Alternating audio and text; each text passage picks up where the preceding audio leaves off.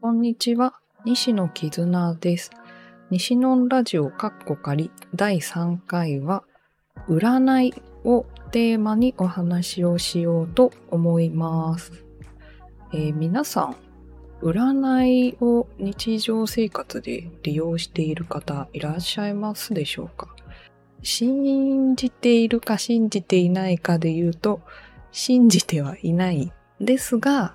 利用するっていう言い方が本当にちょうどいいかなと思うんですが、私は割と利用するようにしています。一つは、しいたけさんですね。結構メディアで紹介されたりしているので、えーご存知の方もいらっしゃるかなと思うんですが、しいたけ占いですね。えーその中でも、上半期、下半期の占いですね。1月から6月とかまでかな。と、7月から12月までの占いっていうのが半期に一度出るんですけど、その占いを利用しています。で、それは毎月月ごと占いが出てるんですけど、月の始まりですね。月が始まる前に内容を確認して、あ、こんなことも起こるかもしれないんだな、みたいなのを頭に入れながら、その1ヶ月を行動するっていう風にしています。で、二つ目の占いは、石井ゆかりさんっていう方の、えー LINE で送られてくる毎日の日々の占いがあるんですけど、それを一日の終わりに見るようにしています。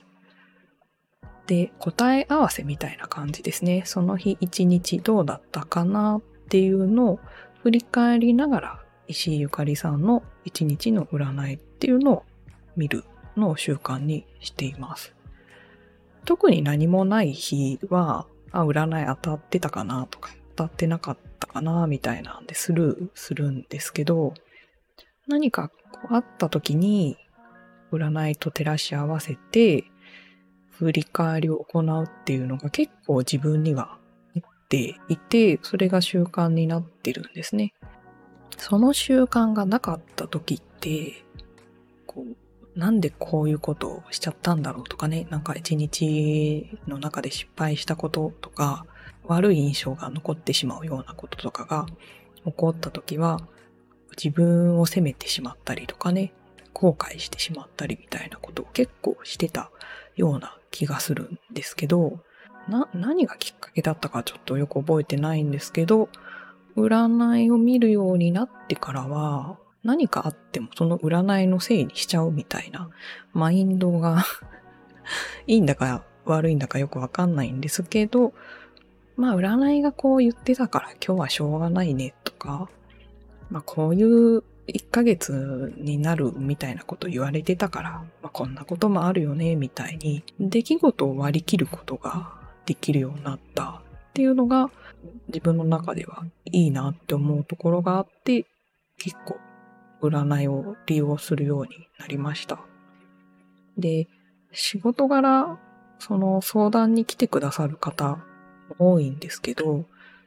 真面目な方ってやっぱり自分の行動の結果とかね、何か良くないことがあった時って自分に責任があるんじゃないかみたいに思う方結構いらっしゃるし、私自身も昔はそうだったんですけど、人のせいにするってすごい楽なので、あれこれ背負ってしまうぐらいだったら、占いのせい、全部占いのせいって言って、あ、そういうマインドを持ってもいいんじゃないかなと思って、えー私なりの占いの活用法をお話ししてみました。けど、これは 占い師の方にはちょっと怒られちゃうかもしれないので、まあまあまあ、あの、全部占いのせいって考えるだけはね、自由なので、えもし参考になれば、えーぜひお試ししてみてください。では、また次回の収録でお会いしましょう。最後まで聞いてくださってありがとうございました。